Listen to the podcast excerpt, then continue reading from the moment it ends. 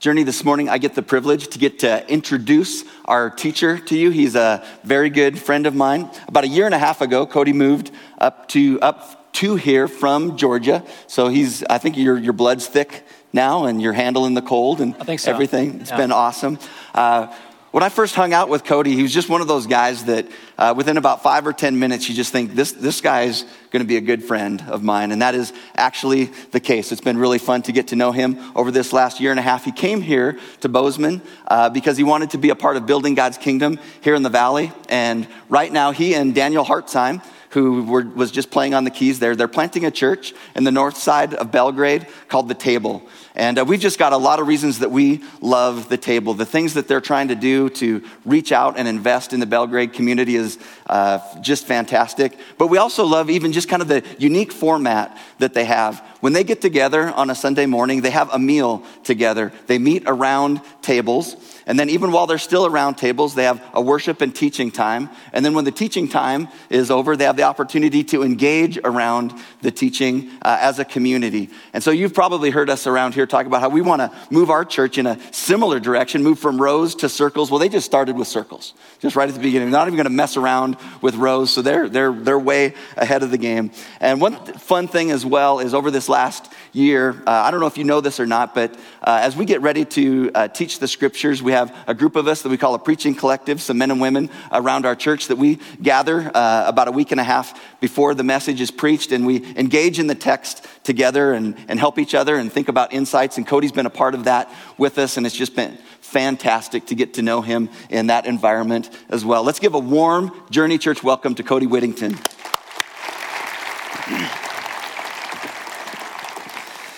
Thank you, Bob. Thanks, Journey, for having me this morning, even though none of you knew I was going to be here thanks anyway. I really appreciate it. Um, yeah, as Bob mentioned, I, I, I, teach at a church down the road, and, and one of the cool things that, uh, that we're experiencing at the table is learning more about who we are. We're forming organically, trying to figure out what's important. And what I wanted to do this morning is share with you something that we are that we are having conversations at the table about. And that's the, that's the topic of being presence and or being present and practicing presence as a community, specifically becoming present within a caring community. That's one of the priorities and one of the practices of the table that we're trying to facilitate around the tables as we have meals together and engage around conversations at the tables. It's, it's just a very interesting dynamic and it's challenging and it's exciting, it's fun, and it's just really cool to see how that's taking place. So I wanted to share that with you as a priority this morning presence and what it means to become a caring community. So, with that, if you have your Bibles, go ahead and turn with me to Luke chapter 10. Luke chapter 10, we're going to be in the story of the Good Samaritan, what I'm going to call the true neighbor. And I know it is a familiar text. My hope is that our familiarity with it does not create any indifference. My prayer is that we can look at it with a sense of, with a set of fresh eyes. And as you turn there, once you get there, I'd like to point your attention to the screen as I want to share with you the graphic for this morning, which is a painting by Vincent van Gogh. How many of you have seen this before, this painting? Two, three. Excellent, great. Um, perfect. So I know you didn't come here for an art history lesson, but you're going to get one anyway. Um, this, is a, this is a really remarkable painting, and I love the story of Vincent van Gogh. And the story behind this painting is pretty, pretty incredible. You see, he didn't, this is not an original painting of his. This is a, a, a his rendition of a former artist's painting. And he painted this towards the end of his life, just shortly before he died. This is one of his last uh, real intense paintings. And what's interesting about this is it does capture a big story of his life. Art historians tell us this. And what a lot of people don't realize is that before he became an artist, he was a missionary pastor. His dad was a pastor, and he felt called into the ministry when he was, when he was in his early, mid to early 20s. And this church supported him financially. They sent him resources, they sent him money. But he went to this community that was in poverty. And the main trade there was coal miners. And, and basically, when he would receive his resources, he would just hand his resources away. He would give his money away, he'd give his clothes away, he would give his food away just to make sure he had enough just to get by, but then surrender the rest to the community. He would even draw portraits of families so that they would have something to, to treasure as a family in, in, in poverty. Now, the church, they didn't like this for some reason. They said it was too undignified. That pastor should not be living that way. That's too undignified. So they cut off his stipend. They stopped supporting him. And they left him there kind of high and dry. And he felt abandoned, rejected, left on the side of the road, sort of. He knows what it's like. If you see in the, in the distance, you can see two people walking away in the distance. He knows what it's like to be passed by by the people of God. And towards the end of his life, he found himself in an asylum. He had checked himself into the asylum because he was just a really challenged and troubled mind. A lot of the things he had gone through in life. And art historians tell us that during this season of his life, he really did feel like the man left side half dead on the road, forgotten, rejected, rebuked by family, by friends. One of his main issues is that he never had a caring community, a consistent caring community. He had one brother that he was close with, but even that relationship was strained. And what art historians tell us, if you look closely at the, the Good Samaritan, the one who's lifting the guy up, you can see he's got red hair and a red beard. Well, that looks like a little bit like Van Gogh. So, what they say is that they think what he was doing was he was painting himself into the story of who he really wanted to be. Who he really wanted to be. I'd like us to do the same this morning. I'd like us to paint ourselves into the story of the Good Samaritan and figure out with whom do you identify. Are you a person who is caring for others? Are you a person who is being cared for by others? Or are we simply the people who are just carrying along, not giving too much thought to what's happening around us? So, with that, let's go ahead and jump into Luke 10. We're going to read verses 25 through 29, and then we'll get started. 25 through 29, it says, One day, an expert in the religious law stood up to test Jesus by asking him this question Teacher, what must I do to inherit eternal life? Jesus replied, Well, what does the law of Moses say, and how do you read it? The man answered, You must love the Lord God with all your heart, with all your soul, with all your strength, and with all your mind, and love your neighbor as yourself. Right, Jesus said. He's got the right answer. Maybe the wrong heart, though. The man wanted to justify his actions, so he asked Jesus, And who is my neighbor? Let's pray. God, we thank you for this morning. We ask that as your word is open, let our hearts and minds and ears be open to what you want to say. Help us be attentive to you. Help us be attentive to one another.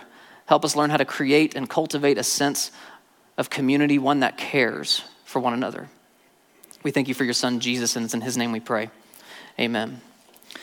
I wanted to start with this text because it gives us a little bit of a framework to begin this uh, conversation about becoming a caring community. You see, the first thing that this lawyer comes up, and he's an expert in the law, and he's trying to just see if Jesus is who he really says he is, because Jesus associates with some pretty intense people. And he's saying, okay, let, let, me, let me just test your knowledge and see what you know, see what you don't know.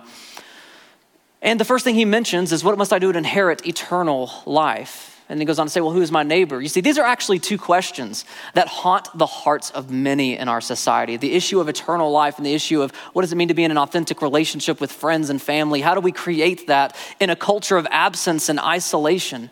How do, how, what does this even mean to do something like this? And we need to understand that this idea of eternal life, when we think of it in, in, here in America, we think of just eternal life, long life. But for the first century Jew and for Jesus, and I think for us today, we need to think about it along the lines of what it means to have eternal life, is it's more about a quantity of life, or not, sorry, it's more about a quality of life, not a quantity of life. It's more about a quality, not a quantity. For these folks in this, in this text, it would be more about wholeness, rightness with God, and a sense of flourishing God's intended design for his creation to be for people to be in a relationship with him and to be in a relationship with one another. That's what leads to flourishing. That's what leads to wholeness, being right with God, right with others.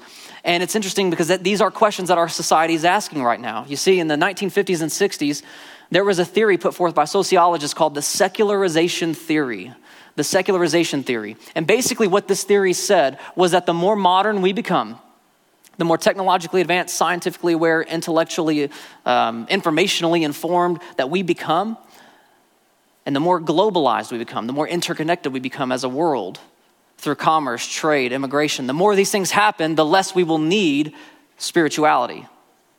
And Christ, even some Christian sociologists said, yeah, that's probably how it's going to go. We're not happy about it, but that's how it's going to go. Well, the problem is, is that backfired. And today, people are far more spiritual than ever before. Yes, there's a rise in non religious belief frameworks, but there's also more of a rise in spirituality. Not Christianity, but spirituality, an interest in something. And that, what that tells us is that people are realizing that they're needing something beyond themselves to find this sense of wholeness. So they're trying to tap into this, to this divine realm of what it means to have this relationship with God or gods, or what does that mean? But their hearts are moving towards this transcendent idea of God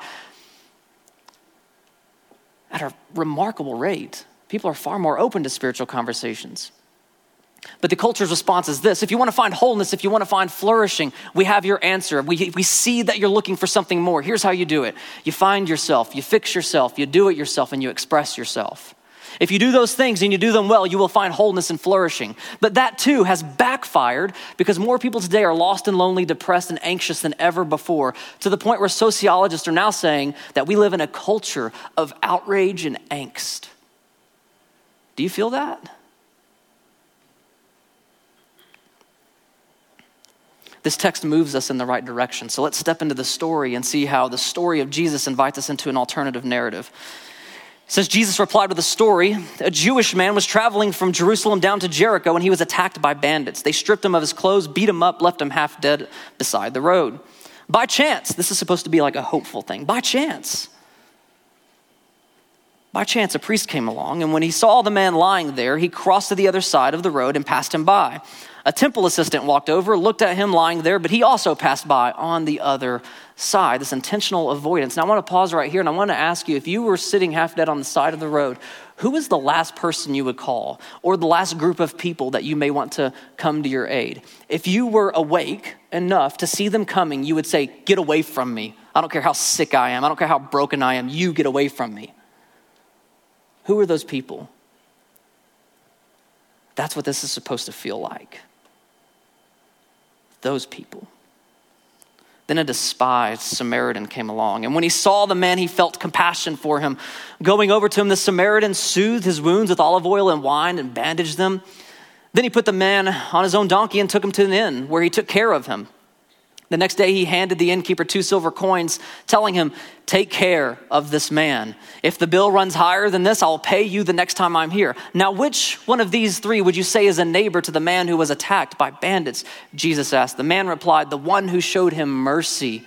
This guy can't even say the word Samaritan because of the hostility that exists between the Jews and Samaritan. He can't even bring himself to say it because that was almost a cultural insult, a cultural slap in the face, a first century your mama joke.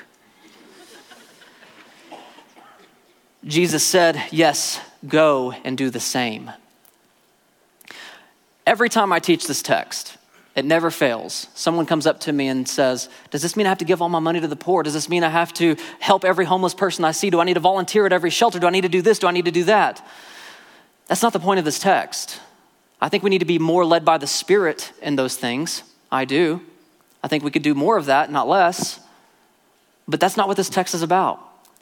This text is actually more about the posture of our hearts towards God and the posture of our hearts towards others.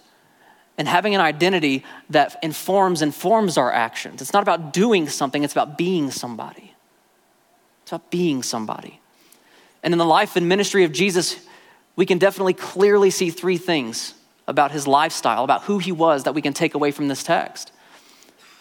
To create a caring community requires us to be compassionate requires us to be proximate and it requires us to be sacrificial. So we're going to explore some of those things compassionate, proximate, and sacrificial. You see, the first thing is being compassionate. First thing that says about the Samaritan is that he felt compassion. He felt compassion. Now, this is not just a, oh, I feel bad for you. I'm sorry about that. That's not what this is. In the Greek, it actually means like to have your bowels moved. What? You see, in the ancient world, this type of this this phrase had to do with the seat of your thought emotion your love your um, everything about who you are that gut feeling that you have. That's what it's actually implying. So this compassion is not i feel bad for you. It's a deeply rooted conviction and belief that the brokenness that we see in the world needs to be dealt with. Because I think we all agree that things in the world are not the way they ought to be. We look out at the world, no one, no one, agree, no one disagrees with that. Things are not the way they ought to be. We disagree on how to make them right, but everyone agrees that something is wrong out in the world. But then we also look in the mirror and we still feel that sense that something's just not right. We crave compassion. We crave it but it's this gut wrenching this gut wrenching thing that something ought to be done. Does that describe the global church? That compassion? Do you think so?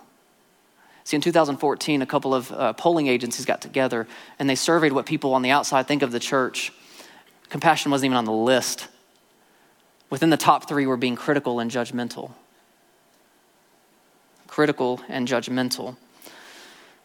That's problematic that we're known for being critical and not compassionate. And typically, when I say that, people say, oh, well, the, the culture, they just don't want to hear the truth. Yeah, we say that until we're in a spot of brokenness and we crave compassion, right? Oh, we're quick to receive grace, but slow to give it, right?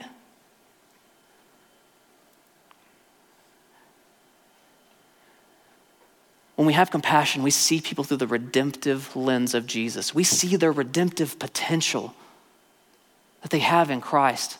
We see that God wants them to be whole and wants them to flourish just like He does us. That's where compassion comes from. And compassion is not only for the church. Listen to this third century church father who gave his life for his faith. This is what he says There's nothing remarkable in cherishing merely our own people with due attentions of love. Thus, the good should be done to all men, not just the household of faith. He's echoing, echoing Jesus' words, where Jesus says, Cool, you love people who are like you. That's easy. Becoming compassionate. You see, in our chaotic cultural climate, compassion is what's needed, but it's so rare, and criticism seems to be on tap. Inside the church and outside the church. We critique people. And I, battle this with myself. You see, when I pass homeless people or people who are down on their luck, it's easy for me to begin to diagnose them at a distance. Well, he's got a pen and paper and he can stand on his two, own two feet and he can write. Why doesn't he get a job? We have that immediate. What does that tell us about ourselves? That the immediate thing we do is to diagnose problems like that at a distance. So something I've been doing, I've been trying to do over the last couple of years is when I find myself in that position, go talk to somebody who's homeless and say, "Will you share with me your story over a cup of coffee?" I met a homeless man named Miyami last year here in Bozeman who shared with me his story because I, I was feeling critical towards him and I saw him in a coffee shop and I said, Let, let's, let's have a conversation. And then I became compassionate. Do you know why? Because when you're close, it's so much easier to be compassionate than it is critical. Because when you're hearing the story, when you're close with somebody, you can't just say, when you know their story, you're not just like, oh, well, forget you still. Hearing people's stories does something to us. It's easy to critique at a distance, and we do this in our cars as well, right? It's easy to critique other drivers in your car. Just think about the difference between a crowd that you're walking in and a, in a car that you're driving in. Completely different. You see, when somebody cuts you off in traffic, you can raise your hands and say, Forget you, buddy. Raise your hands again, and maybe you give them a little American Sign Language. You let them know how you feel about the situation. That's easy to do in your car, but if you're walking in a crowd and someone cuts in front of you or bumps you, it's, Oh, excuse me, excuse me. You're laughing because it's true, right? The reason being is because being compassionate, there's something about being proximate and close that makes a difference which moves us into the second point being proximate which is applying that compassion by getting close you see the two religious people they easily moved away they just moved away it was too messy. They had their reasons for not wanting to get involved. There are some scriptures that say, hey, if you touch them, you're unclean. But we remember that God says, I desire mercy, not sacrifice. So I don't know what they were doing, but they just kept on walking by. Too risky, too messy, don't want to get involved. It could be a trap. Nonetheless, they did not get involved. But it says that going over to him, the Samaritan soothed his wounds. Soothed his wounds. And that word wound, that's where we get our word in the English trauma. Soothed the trauma that he saw. Well, how did he do it? Well, there's something about proximity when you're coming close to somebody that demands your attention. That's what he did. He showed him, he gave him his full, undivided attention. That's part of being proximate, is giving our time and attention towards others. It's caring deeply about the trauma that they see. We live in a distracted age where attentiveness is also rare, but attentiveness is what's needed. And this is where we position ourselves before people, even people we disagree with. This is what we're seeing at the table. When we sit before people and we say, Look, I wanna, I wanna hear from you, not just be heard. That makes a difference. That makes a difference. I want to hear you, not just be heard. You see, James 1, it, it, talks about, it talks about being slow to anger, slow to speak, and quick to listen, but we reverse those in our culture. We want to shout. But we've got to be the countercultural voice that doesn't practice shouting, but rather postures ourselves towards silence and hearing people's stories. Give them our attention. What does that look like? Well, it, it might simply just mean that you invite somebody to dinner. We don't see half dead people on the side of the road all the time. I hope not. So that might mean for us just to invite somebody over for dinner. It might mean getting to know your barista's name wherever you go.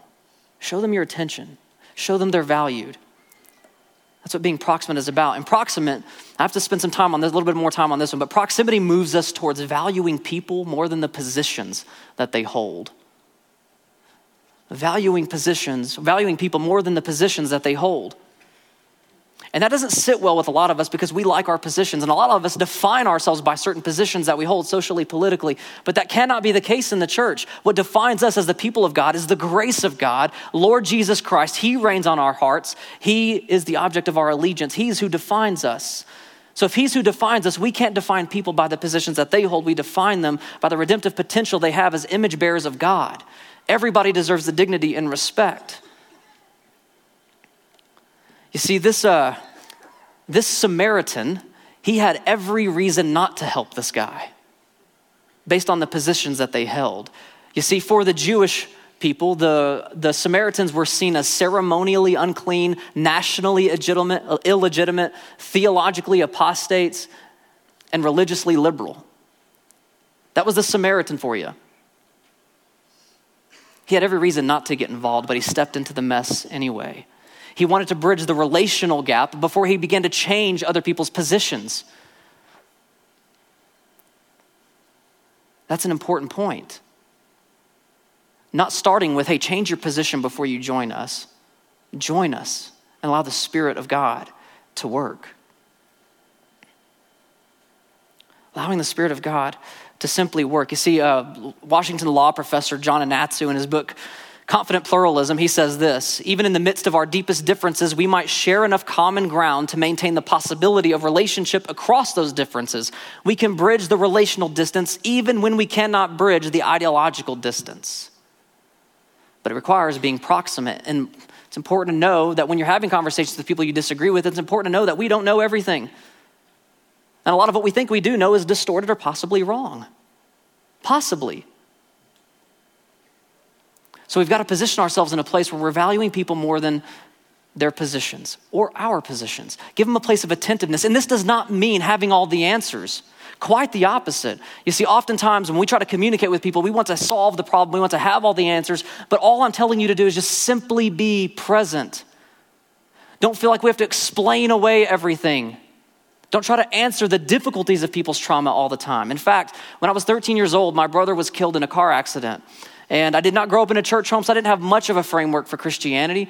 But it was Christians trying to solve the problem, the theological problems of my brother's death that removed my interest in the church. Them saying things like, oh, God needed another angel. That's not even theologically accurate. We try to solve all the people's, we just need to be attentive. Just be present. You see, Job's friends had it right until, they, until he opened his mouth, until they opened their mouths right? They just sat with them. And it was the minute they began to speak where things didn't work out. So you don't have to have all the answers, just be present. And what you'll find out is through this presence, people's positions, maybe even your own, some will be reinforced, but some will change. It's a process. The process of becoming like Jesus is a, is a lifelong process. That's why Jesus says it's called being born again. We have to learn to think, talk, speak, act differently all over again. It's entering into a new lifestyle. But we've got to be patient and we've got to be gracious. And in the context of becoming a caring community, I'm telling you that we're learning this at the table that presence and proximity beats picket signs every single time. It just simply does. I'm not saying there's not ever a time where a picket sign's not necessary, but I'm saying if you're wanting to bridge the relational gap, start with a personal relationship, not with a picket sign not with a picket sign. We have a couple of people um, at the table. We had a couple that came uh, several months ago, and they've been coming ever since. But they came twice, and after twice, I took them out to lunch and said, What do you think? And, and they said, Well, we had a disagreement at our table during the conversations. I was like, Dang it. And they said, And it was awesome. They said, We forgot what it felt like to be able to disagree and have a conversation like adults. We have another person who has been coming to the table, still comes to the table, but when they first stepped in, they said, I got to be honest. I'm only saying this because I feel comfortable in this relational space. I don't buy that Jesus is the only way. And to see the table engage that was beautiful. This person asked questions, they asked questions, they reaffirmed, hey, we believe that Jesus is Lord, but we're willing to walk with you as you explore this and figure it out. That was wonderful. This is where we get close to people, and rather than, rather than just feeling the burden, we bear the burden. You see, Christ died for his enemies. Should we not be willing to at least dine with ours?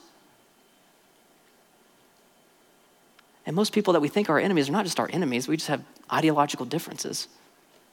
Let's bridge that relational gap. And this leads us to the last point being sacrificial. This is where we practice presence, really, is being sacrificial. You see, the irony is, is that the temple priest and the Levite, they were fine making the spiritual sacrifices in the safety of the temple, the four walls. They were fine with worshiping, they were fine with making the sacrifices spiritually, but they were not okay with making the sacrifices relationally and practically to help somebody.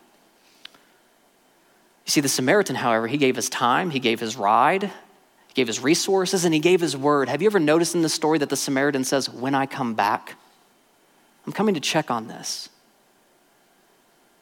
He gave his word. Guys, being in a community is so important, and it's often through a self sacrificial community where people get saved. That's the hallmark of Jesus. He came to serve and to save. And it is through his self sacrificial service that we recognize that and we are saved for eternal life. This wholeness, this rightness with God and rightness with others can begin because he self sacrificially served us. He is the one we move after, we become like. I want to read to you Colossians 3 10 through 17.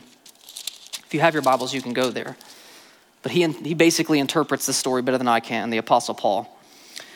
He says this Put on your new nature and be renewed as you learn. We don't know everything. As you learn to know your creator and become like him. In, new, in this new life, it doesn't matter if you were Jew or Gentile, circumcised, uncircumcised, barbaric, uncivilized, slave, or free. Christ is all that matters. He lives in us, on all of us. Since God chose you to be the holy people he loves, you must clothe yourselves with tender-hearted mercy. That word is actually compassion there. Kindness, humility, gentleness, and patience. Make allowance for each other's faults he presupposes that there's going to be conflict and disagreement. Make room for it. Above all, clothe yourself with love, which binds us all together in perfect harmony and, let, harmony, and let the peace that comes from Christ rule your hearts. For as members of one body, you are called to live in peace and always be thankful. Does anything in this text say that you have to always agree? No. Does anything in this text say that you have to actually change your positions, to conform? Well, if it moves you in the direction of love, then yes, it requires us to be compassionate, self sacrificial. But on all, not on all positions. You see, being close doesn't mean that you're going to conform your ideas, it just means that you're committed to others and willing to walk around and walk with them. You see, this is a beautiful image because it show, reveals the importance of a caring community. You see, being in a caring community, it does cost. It costs our pride, selfishness, and sometimes our preferences. I've got my preferences at the table. I, I teach at the table and I don't get my way all the time. Like, what? Are you kidding me? I have to give up some of my personal preferences. We have to be sacrificial in that way. But it costs more to not be in a caring community. It costs us wholeness and flourishing. You see, I've been doing ministry for about 10 years, and there's a common thread when I'm meeting with broken people who are, who are at the bottom. Nine times out of 10, they are not involved in a caring community. They're doing it in isolation. And solo spirituality is a foreign concept in Scripture. Foreign. It does not exist. People say, I can worship in my home. Do you? You can, you should. But the people of God, there's something rich about it, where even the author of Hebrews says, let's not give up on that. Think about it. The first question God asks in the Bible is, Where are you? Adam and Eve had distanced themselves from God. Presence was disrupted. In the wilderness, Jesus was in isolation. That's where he was faced with his deepest and darkest, most temptations. John the Baptist in prison, that's where, in isolation, behind bars, is where he began to ask, Is Jesus really who he says he is? Paul, writing to a church that he couldn't be at, he was in jail too. He says, it, it conflicts my soul. I have agony in my soul because I can't be with you. Isolation is dangerous and we need community. We need to be in a caring community, which involves compassion, proximity, and sacrificial lifestyle living. But this does more than just answer that. This tells us who Jesus actually is. You see, Jesus is the true neighbor. Out of his compassion, he became proximate. John 1:14 says the word became flesh. He came close. And he went beyond just tolerating us. It says, while we were still enemies, he died for us in Romans 5 10 11. He died for us, even though we were his enemies. He didn't just tolerate us. Thank God, God did not just stop at tolerance, but went beyond to a place where he was willing to bear our burden, our sin on the cross. And he lived self sacrificially so that that longing in our heart, that hauntedness in our heart, could be connected to the Lord who established it. So, what must I do to inherit eternal life? Well, you find your fullness in Him. Colossians 2 9 and 10 says that He is the fullness of God, and in Him you are complete. Find your fullness in Christ and then live like Him. If you would just take a moment and set your things aside, I want you to spend some time with the Lord just for a moment. Figure out who you identify with in the text. For some of us, this may mean evaluating our schedules for some of us, this might mean repenting for not caring. For some of us, it might mean inviting people for dinner. I don't know. The application is for you and the Holy Spirit to work out. So take just a moment, spend some time with the Holy Spirit, and ask Him to reveal to you what you need to know about this.